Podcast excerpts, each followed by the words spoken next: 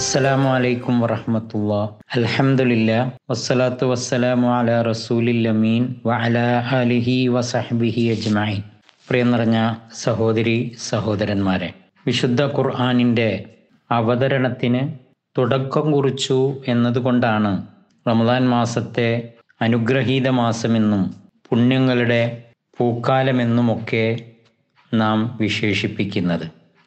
റമദാൻ എന്നത് ഖുർആാനിന്റെ മാസമാണ്. നോമ്പുകാരൻ സ്വാഭാവികമായും ഏറ്റവും കൂടുതൽ പരിഗണിക്കേണ്ട ഗ്രന്ഥം ഖുർആനാണ്.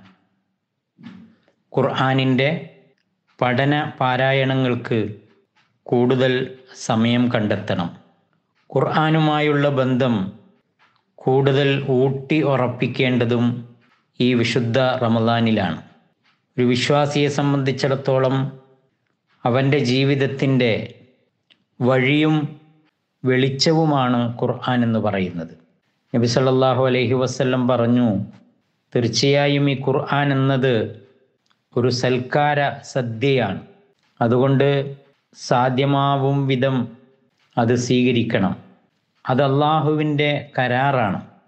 അള്ളാഹുവിന്റെ പാശമാണ് വ്യക്തമായ പ്രകാശമാണ്. മനസ്സിലുണ്ടാകുന്ന രോഗങ്ങൾക്കുള്ള സിദ്ധൌഷധമാണ്. മുറുകെ പിടിക്കുന്നവന് സംരക്ഷണമാണ്. അതിനെ പിന്നു പിൻപറ്റുന്നവന് അതൊരു വിജയമാണ് എന്ന് പ്രവാചകൻ ഖുർആാനിനെ കുറിച്ച് പറഞ്ഞതായി നമുക്ക് അറിയാൻ കഴിയും. വിശുദ്ധ ഖുർആാനിന്റെ അർത്ഥവും ആശയവും അറിഞ്ഞും ഗ്രഹിച്ചും കൊണ്ട് പാരായണം ചെയ്യുക എന്നതാണ് പ്രധാനമായും നാം ശ്രദ്ധിക്കേണ്ട ഒരു കാര്യം. അലി റലിയല്ലാഹു എന്ന് പറഞ്ഞിരിക്കുന്ന ഒരു കാര്യം ആശയം ഗ്രഹിക്കാതെ അർത്ഥതലങ്ങളിലേക്ക് കടന്നു ചെല്ലാതെ ഉള്ള ഖുർആൻ പാരായണം യാതൊരു ഗുണവുമില്ല എന്ന് അദ്ദേഹം പറയുകയുണ്ടായി. വിശുദ്ധ ഖുർആാനിലെ വറത്തിലിൽ ഖുർആന തർത്തീല എന്ന ആയത്തിന് വിശദീകരിച്ചുകൊണ്ട് പണ്ഡിതന്മാരായ ആളുകൾ പറഞ്ഞിരിക്കുന്നത് അതിന്റെ അർത്ഥം സാവകാശം ഖുർആൻ പാരായണം ചെയ്യുക എന്നതാണ്. സാവകാശം പാരായണം ചെയ്യുക എന്നതുകൊണ്ട് ഉദ്ദേശിക്കുന്നത് അതിനെക്കുറിച്ച് ചിന്തിച്ചും ഗ്രഹിച്ചും കൊണ്ട് ആയത്തുകൾ പാരായണം ചെയ്യുക എന്നതാണ്. അതുകൊണ്ട് ഉദ്ദേശിക്കുന്നത് എന്നാണ് പറഞ്ഞിട്ടുള്ളത്.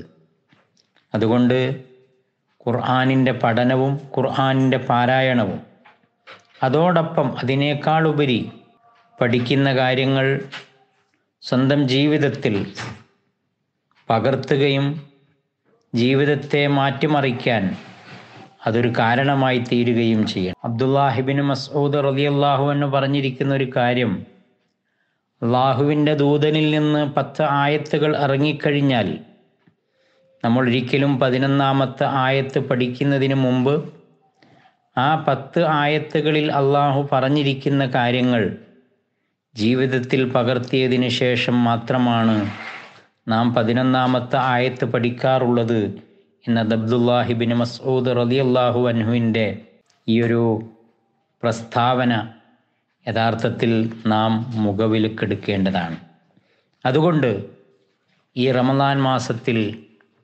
ഖുർആൻ പാരായണം ചെയ്യുക എന്നതിനേക്കാൾ ഉപരി അതിന്റെ അർത്ഥതലങ്ങളിലേക്ക് ആശയതലങ്ങളിലേക്ക് കടന്നു ചെന്നുകൊണ്ട് ഖുർആൻ നമ്മുടെ ഒരു വഴിയും വെളിച്ചവുമായി മാറാൻ ഉള്ള രൂപത്തിലുള്ള പരിവർത്തനമാണ് യഥാർത്ഥത്തിൽ നമ്മൾ ഉണ്ടാക്കിയെടുക്കേണ്ടത് എന്നതാണ് സന്ദർഭികമായി പറയാനുള്ളത്.